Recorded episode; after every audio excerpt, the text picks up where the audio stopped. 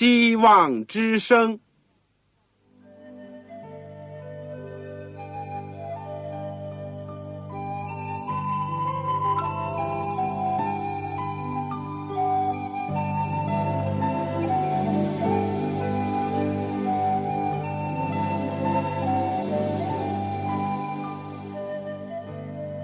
各位听众朋友，各位弟兄姐妹，欢迎您收听信徒培训这个节目。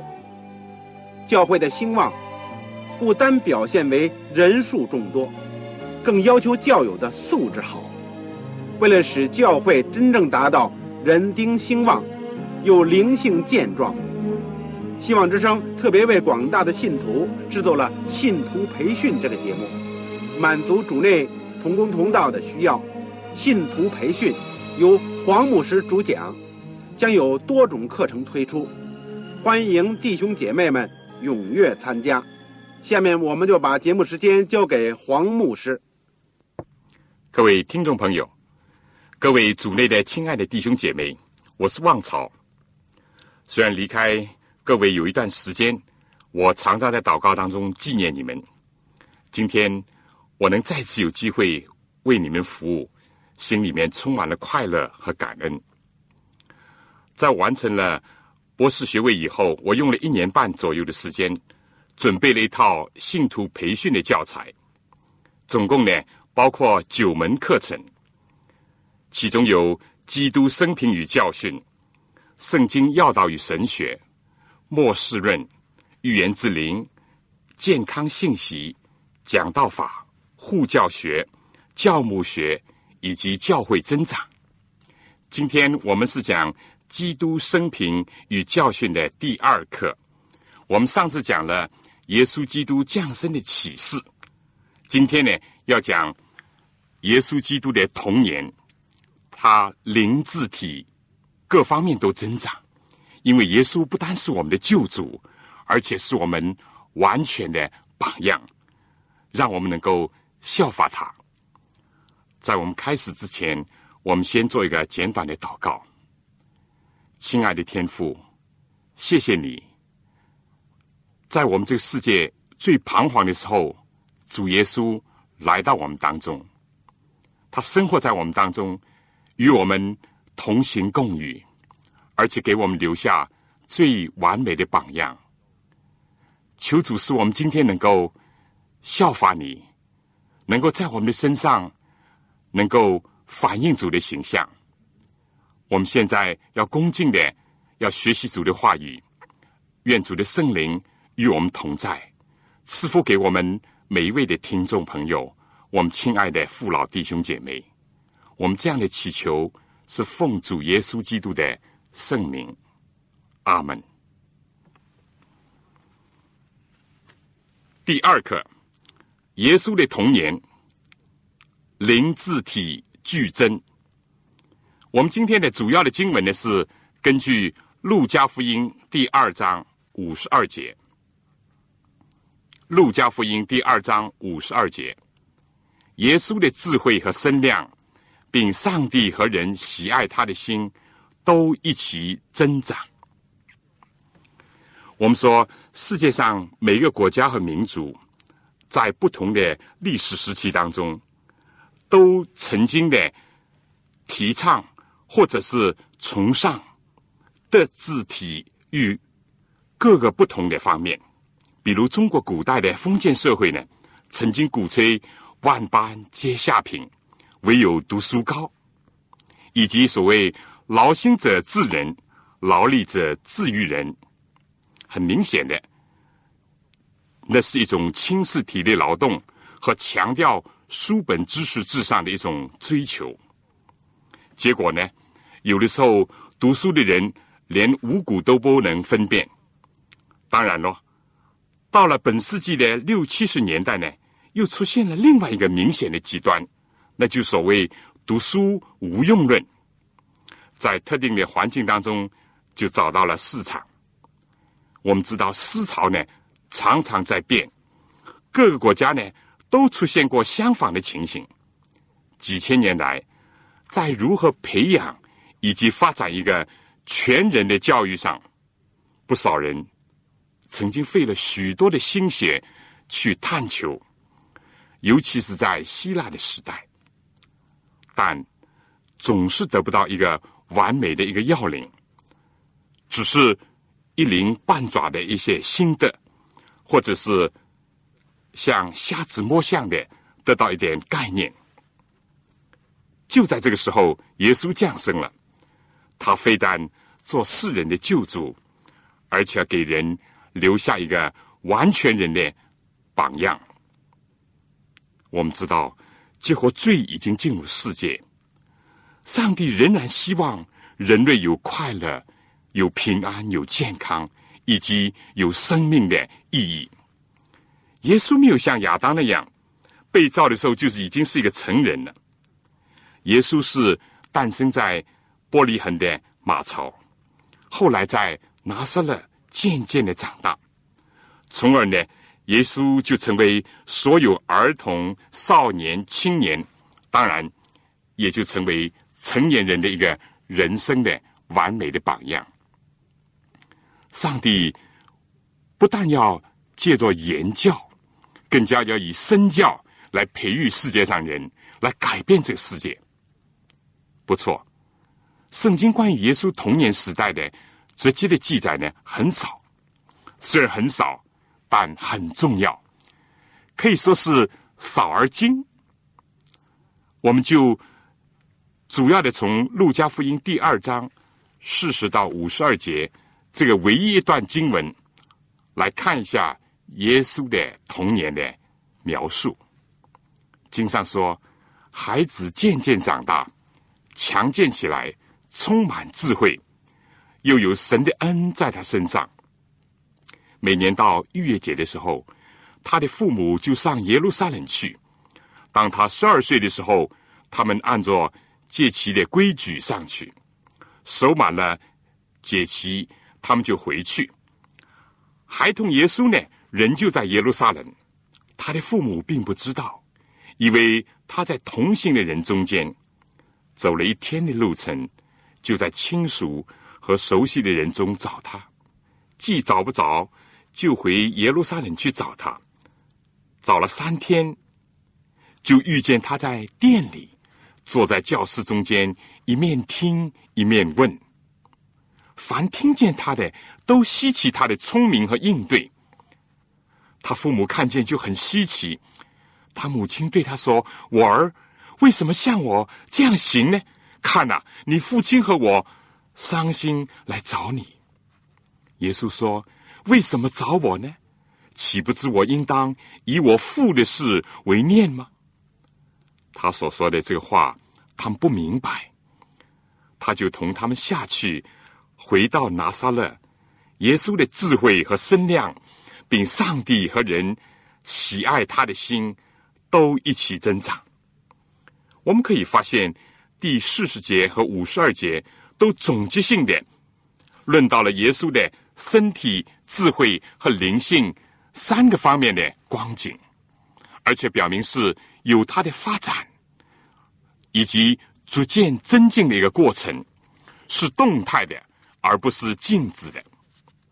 第二呢，我们在五十二节呢，更加发挥了灵层上的进步，就是包括。蒙神和人喜爱的一种内涵，也可以体会作是灵智体群全面的发展，或者是说在灵智体增长的基础上，如何的促进人际的关系。而从第四十一节和五十节的记载呢，这件关于耶稣守节的事又启示了一点，就说。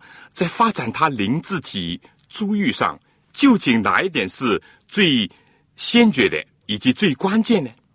中国的孔孟之道是修身养性、齐家治国、平天下，而无疑的，圣经在这里呢指出，人和上帝的关系是一个基础，是一个根本。要在这个基础上，才会有其他好的建造。人生才能真正的开花结果。以上的圣经呢，仅仅是有关于耶稣童年生活的记载和总结，实际上呢，提供了几千年来各国许多的教育家以及有心的人士上下探索，而没有能够全面概括的一个人生教育的原则和精髓。我们要感谢耶稣来到世界上，给我们留下了可以依循的一个榜样，也感谢上帝赐给我们这样简洁重要的指示。澄清了几千年来人们思想上的一种模糊观念，以及解决了世界想要求取的一个重大问题的一个答案。我们现在呢，会分别的从耶稣的灵字体三个方面看一下圣经有关的记载，然后我们要从但以理和他的朋友身上看以色列民族优秀的传统。以及从保罗的身上看看他如何在灵字体各个方面效法基督，并且呼召我们也追随他的脚踪。最后呢，就提一下这个光辉的思想以及全人教育的一个准则，如何在基督福临安息日会的办学方针当中加以贯彻的。我们第一段呢，就讲耶稣灵智体群。珠玉并进。首先讲灵性上，标志耶稣童年时期灵性上的特点，是有上帝的恩在他身上，以及蒙上帝喜爱他的心。上帝是中心，上帝的恩典、上帝的爱显现在耶稣的身上。一个人灵性好，先是由于上帝的恩爱。但为什么耶稣能够蒙上帝的恩和他的爱呢？是他以父的事为人生的中心，喜欢在上帝面前生活。耶稣肉身的父母玛利亚和约瑟，在他十二岁的时候，把他带到京城耶路撒冷过逾越节。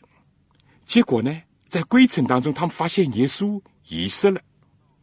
最后，他们就找到他在圣殿当中，与当时的教法师呢有问有答。这时，玛利亚呢，却不是因着自己的疏忽自责，反而呢责怪耶稣为什么这样的对待他们，而且在大庭广众当中说：“你父亲和我伤心的来找你。”耶稣就这样反问：“为什么找我呢？”岂不知我应当以我父的事为念吗？或者说，岂不知我应当在我父的家里吗？人所最爱的，就想的最多，不论人也好，东西也好，所谓念念不忘吧。这对大人小孩都是一样的。而小孩呢，通常最爱玩，这似乎是天性。那是耶稣虽然满了十二岁，以犹太的习俗呢。看来好像是结束了童年，但看来这是他第一次的上京城，尤其是节日欢乐的气氛以及首都多姿多彩的活动，可以说是青少年所最向往的。何况耶稣是从一个穷乡僻壤的小镇拿撒勒来的，可是耶稣呢，从小就是凡而不俗，他最爱想的。不是油漆上的杂耍，而是上帝的事。最喜欢逗留的地方，不是吃食的店铺，而是圣殿。最爱谈论的，不是吃喝玩乐，而是灵性上的事物。耶稣蒙上帝的恩和爱，是因为他也愿意领受上帝的恩爱，并爱上帝。从幼年时就以天赋的事业为他人生的。追求的目标，也喜欢逗留在上帝的面前。耶稣看到那个雄伟的圣殿、严肃动人的逾越节的仪式、祭司和众百姓的祷告，在圣灵的启迪和他对圣经的熟悉的基础上，他开始领悟他在世界上救人的使命和自身的责任。他就是逾越节的羔羊。他就是罪人的代求者，他就是万民祷告的真圣所。灵性好的根本是蒙上帝的恩爱，也爱上帝和他的事业，以及他灵格的所在。但也表明在意识和领悟到自己在救灵大功当中的地位和责任。对耶稣来讲，灵性好不仅仅在于跟从父母去做礼拜、守仪式、听讲道，而是自我的投入以及献身。对我们今天人来讲也是一样。除此呢，耶稣幼年的时候灵性好。也表明，在他清楚的认识自己和天赋上帝的关系，以及个人和其他人的一种关系。对耶稣来讲，他不希望由于玛利亚的话而令人误解他和约瑟，以及他和天赋的真正的关系的分别。今天，一个灵性好的人，一定也要关注上帝的圣名和他的荣耀，不要混淆。上帝和人应有的区分和关系，难怪日后当门徒求耶稣教导他们祷告的时候，他就赐下了模范的祷告文：“我们在天上的父，愿人都尊你的名为圣，愿你的国降临，愿你的旨意行在地上，如同行在天上。天父的名，天父的事业，天父的旨意，是耶稣从童年。”以至于一生，他所想、所追求、所献身的。再说灵性好、道德好，也体现在耶稣身上。按照圣经的教导，他也蒙人喜爱。我们应当看上帝的喜爱，既是因也是果，因为上帝就是爱。蒙人喜欢呢，往往却是果，不是因。正因为耶稣爱人，才得蒙人爱。日后呢，耶稣传道的时候的情况，我们暂且不说。华人在历代愿望所提示的，大家也可以参阅。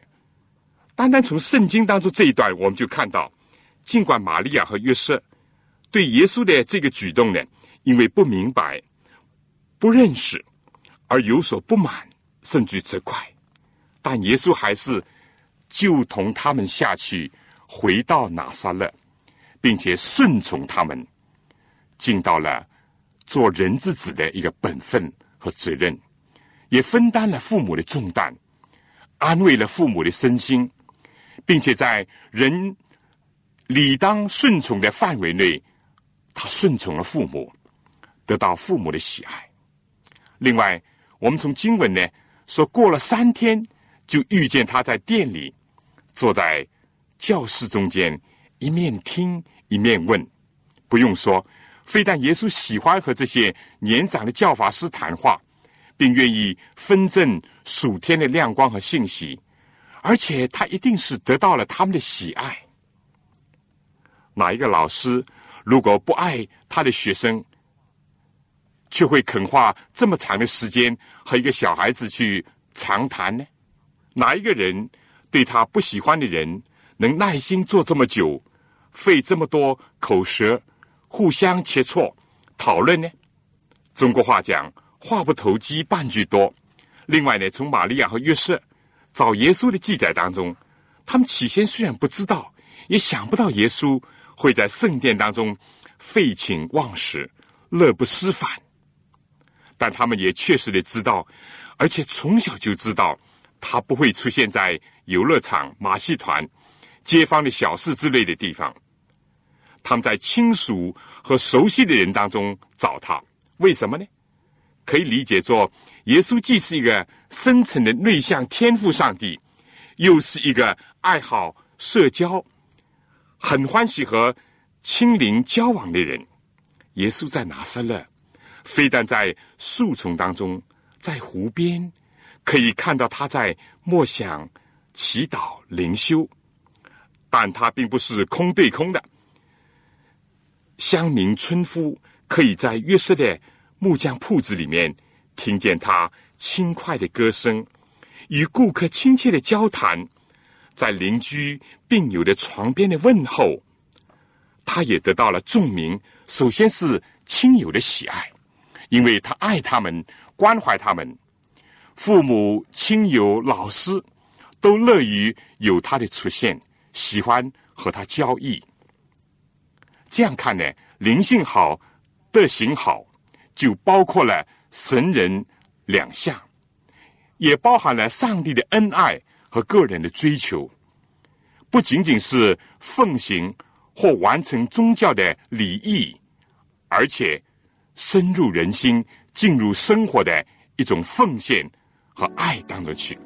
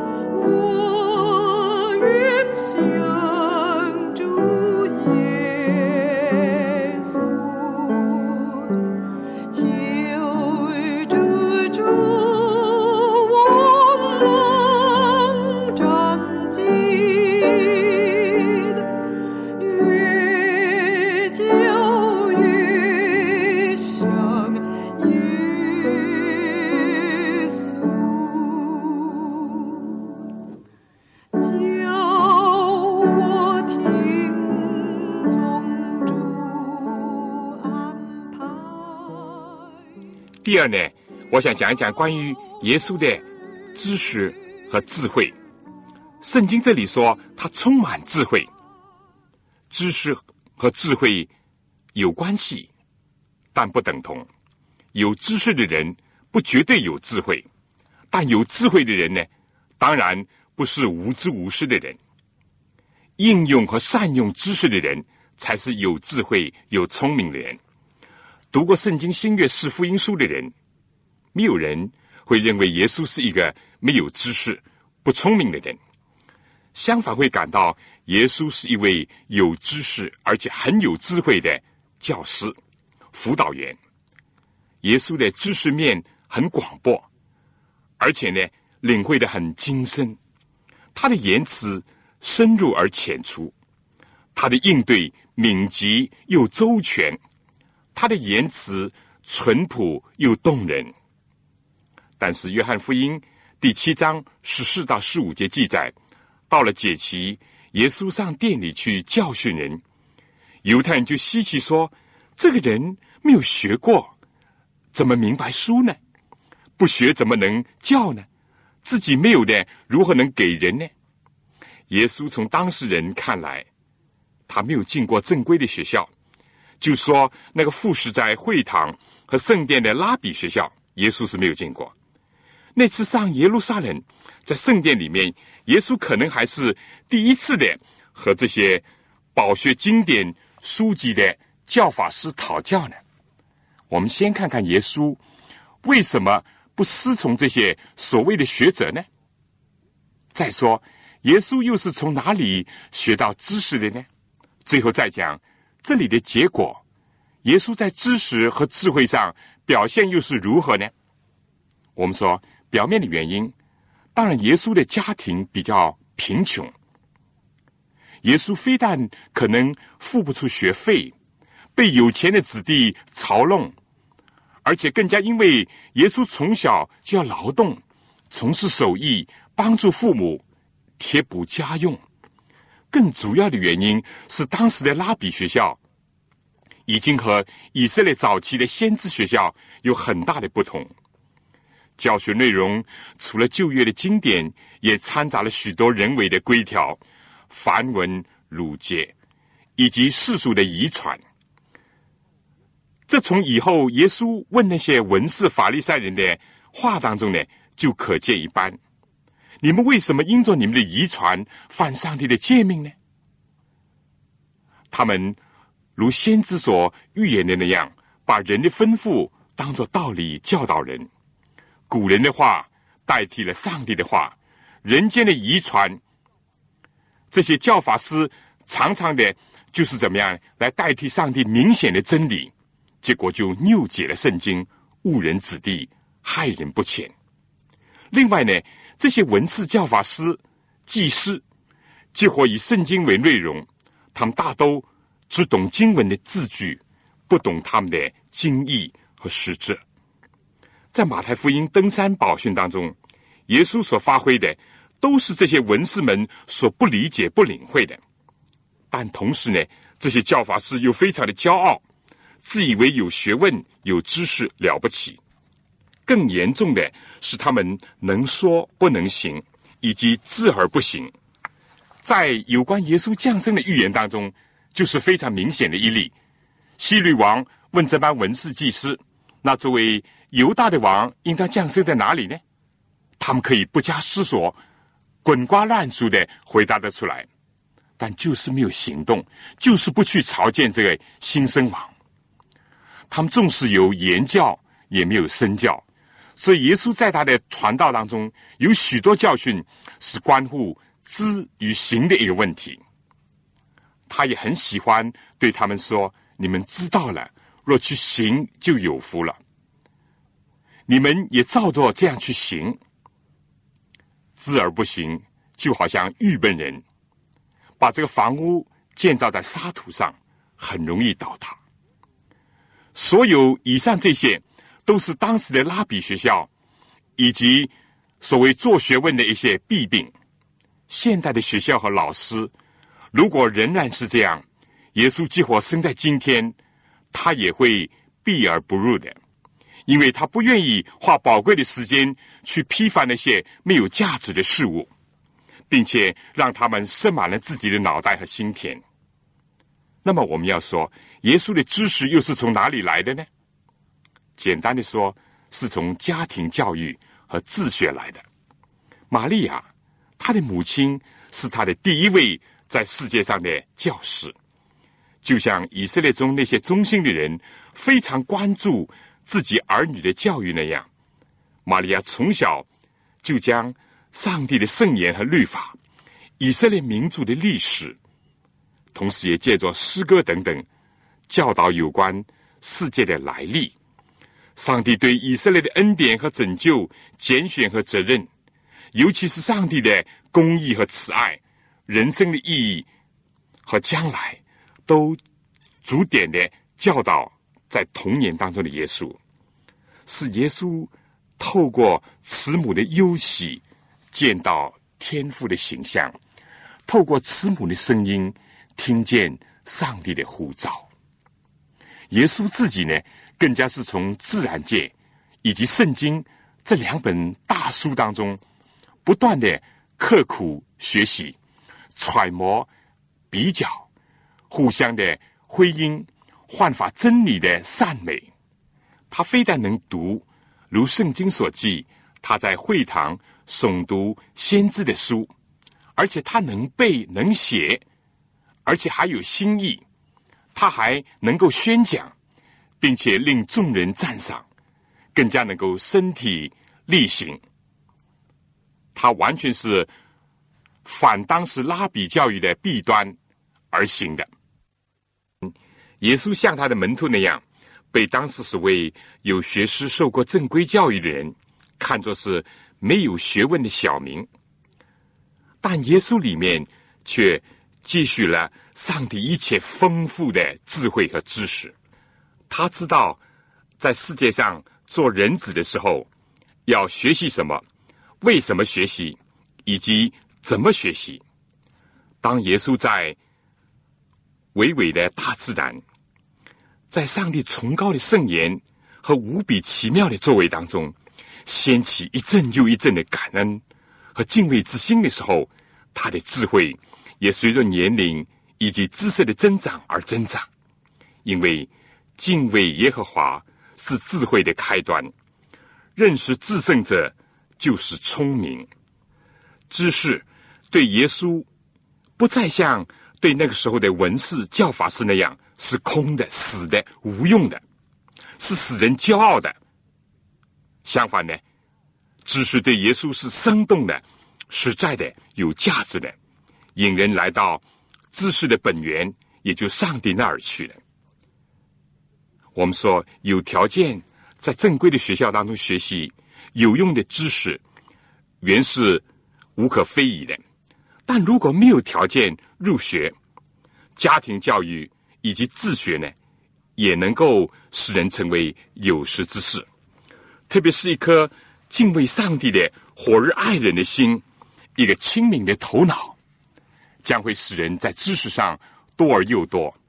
耶稣的童年教育。就是光辉的一例。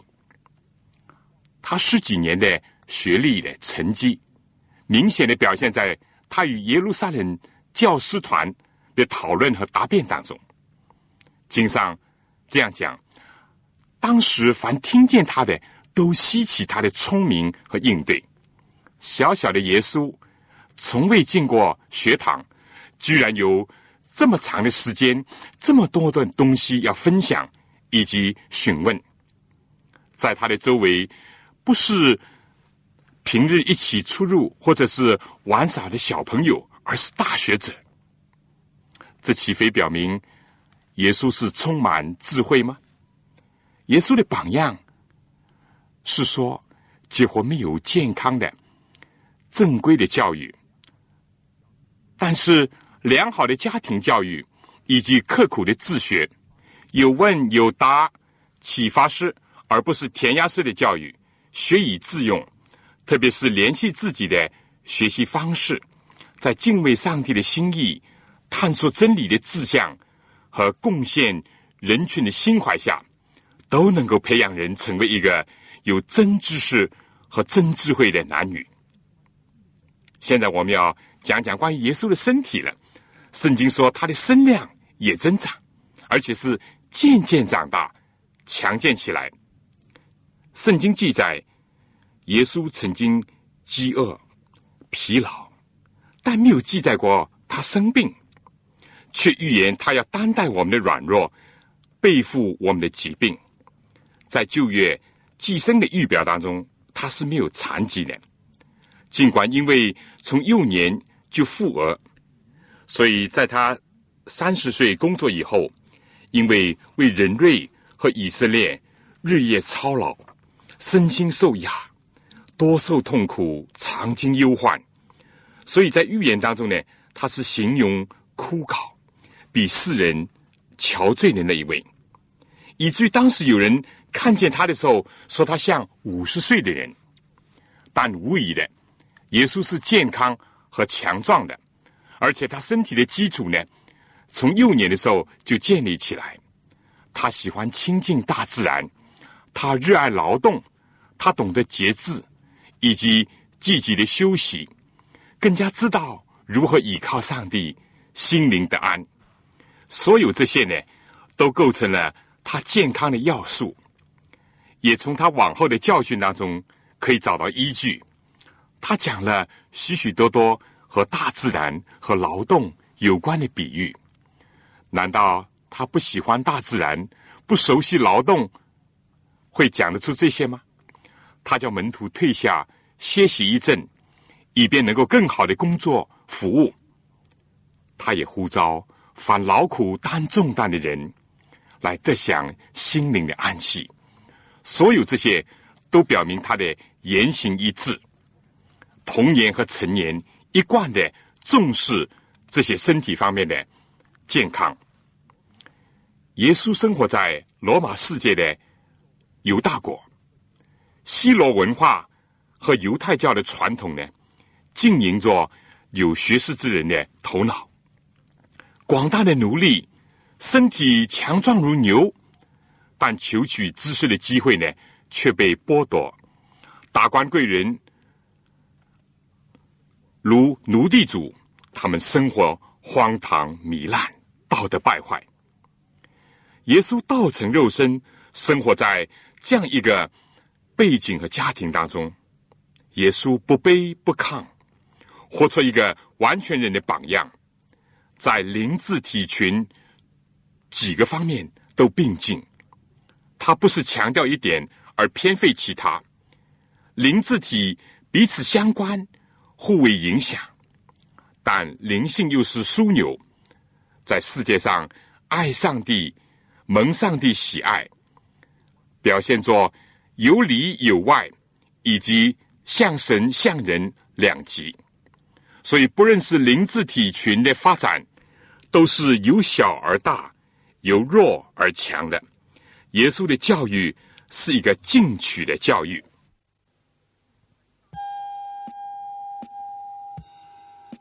全能上帝，万福根源，就是我。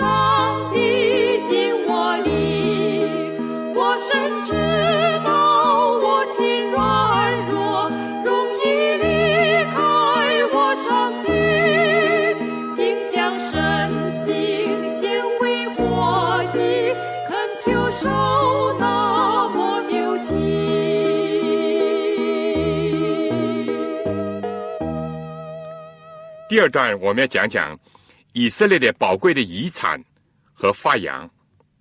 耶稣既然是生在犹大一个敬畏上帝的人的家庭当中，在灵智体群各个方面都留下了榜样和脚踪，可以使我们去追随，并且呢，显明上帝原先对人的期望和祝福。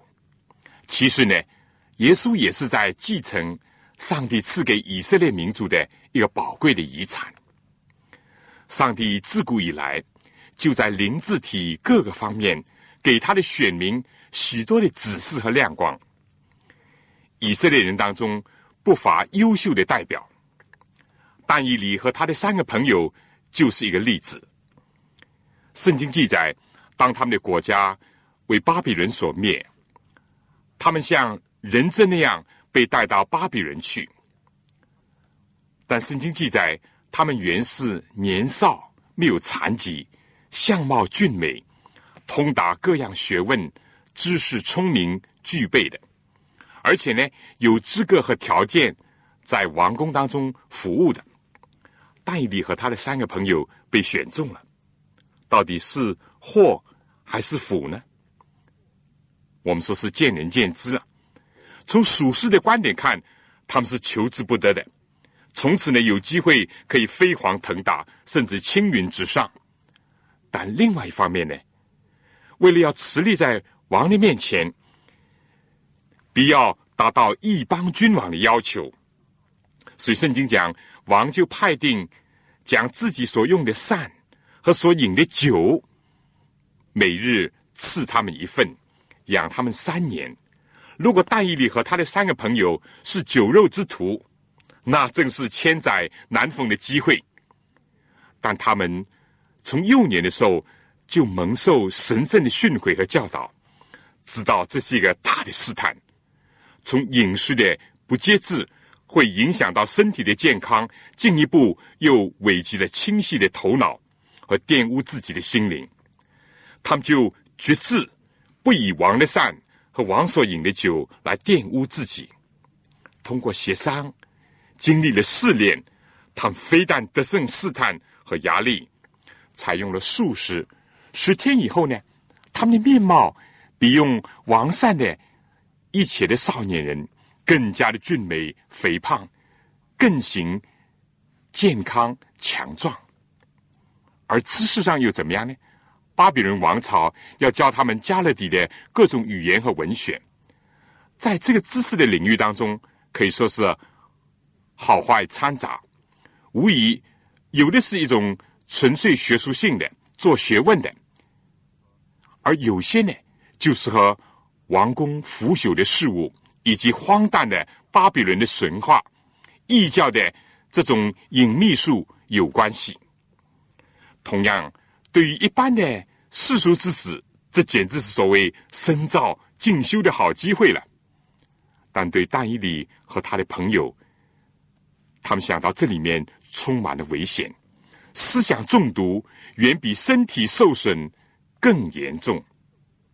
三年的时期，要他们完全的学习外国语言、异邦的风情、宫廷的习俗、礼仪，而同时呢，有遗忘或是祖国的语言，特别是没有足够的时间学习钻研上帝的圣言和本民族的兴衰史。这是多大的损失啊！正所谓“福兮祸所伏”，但靠着他们优秀的这个传统家教，以及后天所养成的自我思想的操练，在上帝的保守赐福下，圣经讲这四个少年人，上帝在各样文字学问上，这个学问呢，在原文就是智慧，都赐给他们聪明知识。三年以后。尼布甲尼撒王和他们谈论，见没有一个人能和他们相比的。王拷问他们一切的事情，见他们的智慧聪明，比通国的俗士和用法术的胜过十倍。到古列王，也意思就说改朝换代以后，但以理还在。而灵性上呢，在他们生活在巴比伦。皇宫的时候可以说是充满了挑战和危机。首先呢，他们带有纪念真神上帝的名字呢，被一一的更改了，改做什么呢？改做和巴比伦的假神有关的名字，比如说但以理吧，本来是上帝为我的审判者的意思，现在呢，却改做百提沙撒，也就是说巴比伦所拜的太阳神。比勒的太子，而哈纳尼亚原来的意思是耶和华大施恩惠，却改作沙德拉，也就是太阳所造的这样的意思。而米沙利呢，是靠赖上帝的能力，现在呢改作弥撒，就是属于天后娘娘的意思。亚沙利亚原来的意思是耶和华帮助的。这样一个含义，现在呢改作亚伯尼哥，就是巴比伦所拜的火神的一个臣仆。唉，撒旦就是叫以扫，因为贪食出卖了长子的名分，现在呢又唆使他的仆役更改但以理和他三个友伴的姓名，实在是阴险，妄图叫他们忘记上帝以及数典忘祖。灵性的渠道与真神能力的泉源一堵塞了，或者是切断了，心智身体的败坏也就会随之而来。但可信的，他们就坚信依靠上帝，在威胁利诱，甚至在死亡面前，不改他们的初衷和本事。他们坚决的拒绝敬拜偶像，他们坚持在危难临头的时候，一同切心的恳求祷告。但以理身为先知，仍然是查考先知耶利米的预言。结果呢，在异邦、在宫廷和大众面前做了美好的见证，荣耀了真神上帝。而但以理呢，非但是做巴比伦的首相、马代波斯的总理，而且是上帝的钦差，被立为列国的先知，有三次。被上天认为是大蒙眷爱的人，这可以看《但以理书》第九章二十三节、第十章十一节、十九节。而且圣经讲，但以理又明白各样的意象和梦兆，没有什么地方以及时间，比但以理和他的三个朋友在巴比伦王宫当中所受到的试探更加强烈、更加迷人的。但他们靠着上帝的恩爱而得胜。作为人子的耶稣呢，也站在这个光荣的行列，在灵字体上，从童年到日后的成人的时候，都留下了光辉的榜样。现在除了童年的耶稣、青年的但以里和他的三个朋友给我们留下的榜样以外，我们再简单的看一看一个老年的保罗，在人间最惨重的试炼、最黑暗的场合，如何保持灵智体各方面的健康，给我们留下了一个范例。提摩太后书第四章。十三节讲，保罗有这样的一个嘱咐和请求。他说：“我在特洛亚留在加布的那件外衣，你来的时候可以带来；那些书也要带来。更要紧的是那些疲倦，因为严冬临近了。保罗要提摩太赶紧在冬天以前到他那里。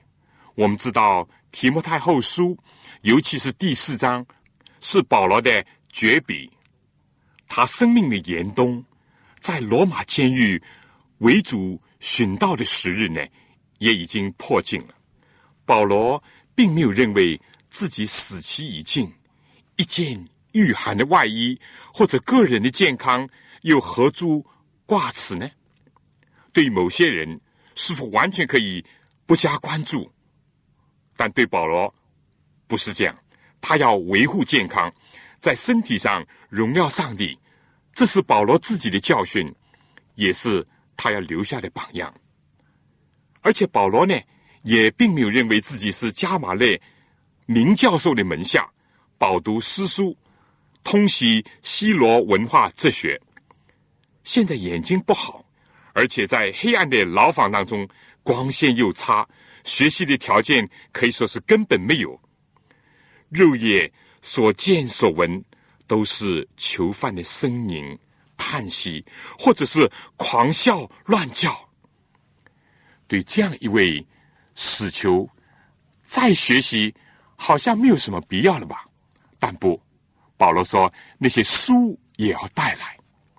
再看保罗这位除了耶稣以外最大的布道家、最出众的神学家、广大教会的建立者。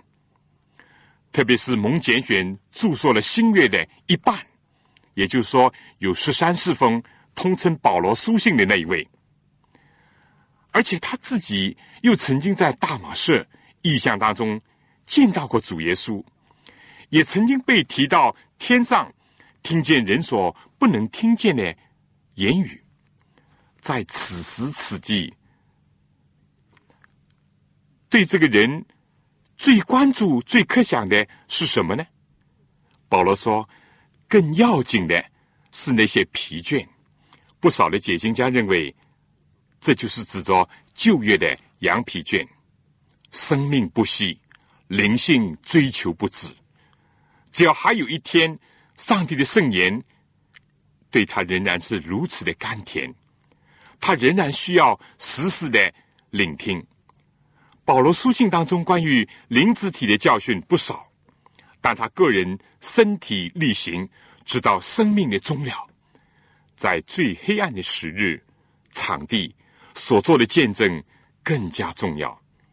在哥林多前书十一章第一节，保罗说：“你们要效法我，像我效法基督一样。”从一方面看，耶稣作为人子在世界上。他加入了以色列优秀传统的行列，按照圣经的指示和教导，在灵字体上都一起增长，发光照耀黑暗当中人群，并服务于他们的需要。但另一方面看呢，不论是但以理和保罗，以及历代许多上帝的儿女，在以健康健全的灵字体群上。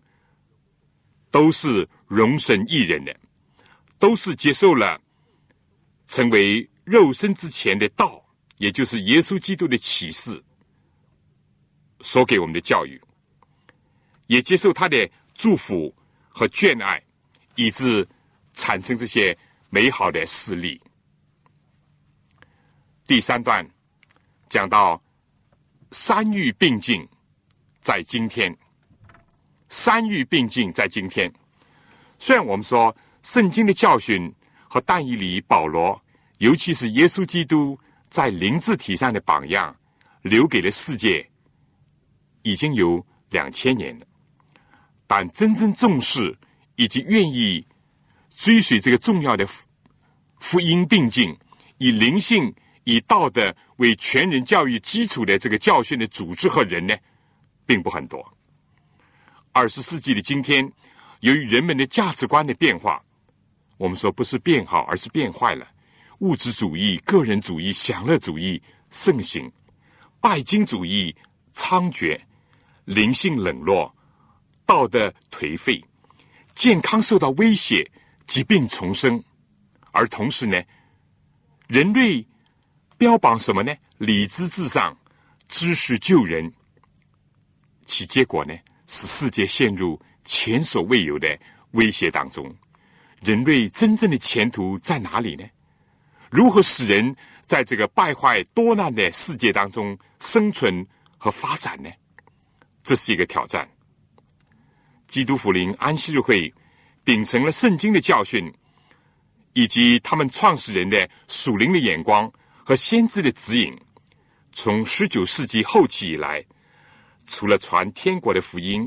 和基督的教训，并以医药卫生和教育事业为左右手臂，通力的提倡和发扬全人的救恩以及全人的教育。根据一九九一年六月的资料，基督福临安息日会在全世界开设了五千二百六十二所大中小学，其中大学呢有七十六所。中学九百一十九所，小学四千二百六十七所。目前呢，共有近七十五万人在这学校当中学习。在日本、朝鲜、中国，以前我们教会学校呢都是以山育来命名的。比如说，朝鲜就有个山育大学，我们中国也是这样。它的宗旨呢，当然是一目了然。志在培养青少年人有灵智体的全面的发展和进步，而且呢，在这个个人身体、心灵、道德健康的基础上呢，去服务人群，荣耀真神。虽然我们说离开这个理想的境界呢，还有不少的差距，而且在世风日下。不是轻视信仰、道德、知识和劳动，就是盲目的崇拜个人、崇拜金钱、物质、理智，或者是崇拜体能的时候呢，这个挑战就更大了。但不论怎么样，耶稣基督的童年，圣经是这样总结的：智慧和身量，并上帝和人喜爱他的心，都一起增长。圣经又讲，孩子渐渐长大，强健起来，充满智慧，又有神的恩在他身上。这样的指示和这样的蓝图，仍然是我们今天的目标、榜样和一种激励。古代的孔夫子，希腊的苏格拉底，几百年前写《大教育论》的捷克的。夸美纽斯，以至近代的陶行知、吴瑟、杜威、马卡连科，或者是法国的伊里克等这些著名的教育家，应该对圣经这个简洁、精辟的概括都会感到惊叹不已。而我们呢，更加为着世界上有这样一位像耶稣。在他的童年时期，就给我们留下这样淳朴又光辉的典范的形象，而感到欢欣鼓舞。让我们为此感谢我们的救主耶稣，也愿意靠着上帝的眷爱，来追随他的脚踪，发扬基督化的三育精神，为自己奠立人生真正成功的基础，为社会呢做出贡献，为基督做出美好的见证。我们今天的课呢就讲到这儿，但是我现在愿意复习一下我们今天所讲的。我们今天的课题是耶稣的童年，讲到他的灵智体俱增。我们讲了三个段落，第一个段落是讲耶稣灵智体群珠玉并进，分别的就他的灵性上、知识上、身体上的表现，和各位分享了圣经的记载以及自己的心得。第二段呢，我们就讲到了以色列宝贵的遗产和发扬。我们举了两个光辉的例子，一位是大义利和他的三个朋友，作为青年人在试探下坚持三育并进。第二个呢，我们举了保罗作为一位老年人在试炼下保持三育的精神。最后一段呢，我们就讲到三育并进，在今天，我们回顾了世界的光景，更加指出了基督福临安息会在。山域上的一个贡献。下面呢有几个问题可以讨论，就是灵智体群各方面的联系和相互的影响如何？第二呢，你认为灵智体群哪一样最重要、最基础、最关键？第三，耶稣的榜样呢，在哪一方面对你的启发帮助是最大的？第四呢，圣经当中代理保罗的事例，对今天处于试探和试炼的人。有什么教义？好的，我们就下次再见。愿神赐福给您，各位听众朋友，各位同工同道，您对信徒培训这个节目有什么宝贵的意见？有什么希望？